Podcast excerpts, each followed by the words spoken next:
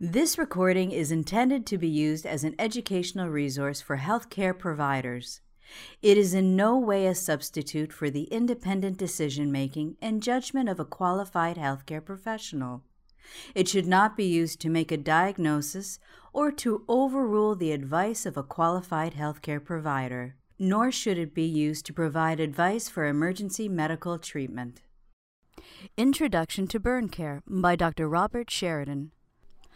Please note that in this video we will be following the guidelines used at Shriners Hospitals for Children, Boston. Some of this information may need to be modified based on the equipment, guidelines, and practices in place in your institution. Hello, my name is Rob Sheridan, and I work in the burn unit at the uh, Shriners Hospital in Boston. What I'd like to talk about is the history of burn care briefly, a little bit about the epidemiology, something about how burn care is organized at the patient level and at the system level, a little bit about the role of burn care in disasters, and then finally long-term outcomes. History of Burn Care I'd like to uh, very briefly talk about uh, some important aspects of history of burn care. Uh, this is a woman, Zora Janzekovic, who ran a burn unit in Eastern Europe uh, in the 60s uh, and 70s, and she wrote a, very influential paper in the 1970 issue of the Journal of Trauma, uh, in which she described uh, early excision of burns in her experience. Uh, the traditional treatment of burns at that time was simply supporting the natural history, uh, the natural history being progressive uh, colonization, infection of eschar, and then liquefaction and separation, leaving a bed of granulating tissue, which was then grafted. Uh, that process taking two to six weeks typically. Uh, she uh, was one of the early people who recognized that uh, this uh, process could be uh, dramatically shortened by acknowledging when a wound is full thickness, cutting away the dead tissue, and immediately grafting the resulting wound. And she did this in a series of patients in her unit and reported in the, in the 1970 issue of the Journal of Trauma and demonstrated that she had very short uh, hospital stays, much happier patients, much better long-term functional outcomes. people that really started the early excision trend in burn care. And this is one of my favorite quotes from her. Uh, the patients in the wards presented the usual clinical picture of large exposed burn wounds covered by broken down eschars with infected granulating areas on anemic, exhausted, and frightened individuals. And this really is true. And if you uh, uh, have the opportunity to visit units where uh, traditional uh, burn care is uh, provided, supporting the natural history of uh, progressive liquefaction and separation. This really is the rule.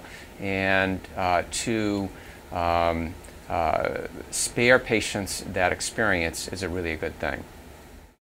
Epidemiology. briefly, a little bit about the epidemiology of burns in the uh, pediatric group, it's a lot of scalds, a lot of cooking and bathing related incidents, and this is true worldwide. As uh, people get into the young working age uh, range, they tend to be injured in more industrial accidents, high voltage injuries, flame injuries, and once again, as people get older, uh, they tend to be injured more with scalding and kitchen, kitchen accidents. Uh, an unfortunate reality is that the patients who are more likely to have bad long-term sequelae of their injuries are those in the developing world where it's more difficult to uh, survive with those sequelae. In other words, uh, a disability related to a burn injury is better tolerated in someone in a developed environment than it is in an undeveloped environment. And so it's very important, I think, to uh, try to optimize the functional outcome of patients who have suffered injuries so that they can uh, do well and be happy and productive uh, in the world in which they find themselves. Burn Care Organization How, are, how is burn care organized? Um, at the patient level, uh, burn care initially uh, comprises a, a resuscitation over the first day or two, followed by an initial excision uh, and biologic closure of the wounds over the first week or so, uh, followed by definitive wound closure and um, uh, addressing uh, small areas of high functional importance like the face and hands over the uh, succeeding one to five weeks, followed by long-term reconstruction and reintegration, which can be a very brief experience or can last many years depending on the severity of the injury. on the system level, uh, it's optimal if uh, the, the people, equipment, and resources that are required to take care of the patients are concentrated so the expertise uh, stays um, uh, well rehearsed. And uh, in the United States, there are burn units that are dedicated to that purpose. Uh, in the developing world, there are programs like in Nicaragua and Honduras where some very sophisticated programs have been developed to optimize care uh, in a central location uh, for their patients. Unfortunately, that's not the, the reality in most parts of the world. Uh, in most parts of the world, uh, burn patients are taken care of in the local hospital nearest to where they're injured.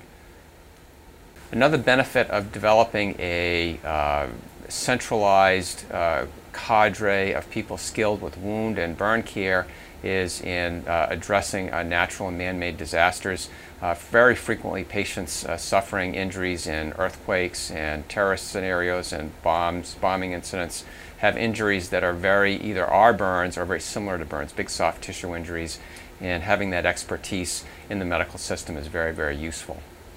It's also true in wartime, unfortunately, with uh, blast and uh, fragment injuries being so common and uh, these, this skill set that you uh, evolve in a burn unit uh, from the nursing side and the physician side uh, is very useful to caring for those patients as well. Long term outcome. Very briefly, as regards to long-term outcomes, uh, what I'd say is there's a large body of data. The data gets uh, more robust every year that says that patients with burns, if they're uh, managed uh, in an organized way, will do very well over the long haul. They'll become happy taxpayers, and um, it does require uh, attention to get the wounds excised and closed as early as possible to avoid the uh, septic morbidity. And it does require that the patients have access to uh, reconstructive and rehabilitative services, uh, ideally very early, uh, to optimize their functional outcomes so they can uh, become independent and become quickly employable. That concludes our video on Introduction to Burn Care. Thank you.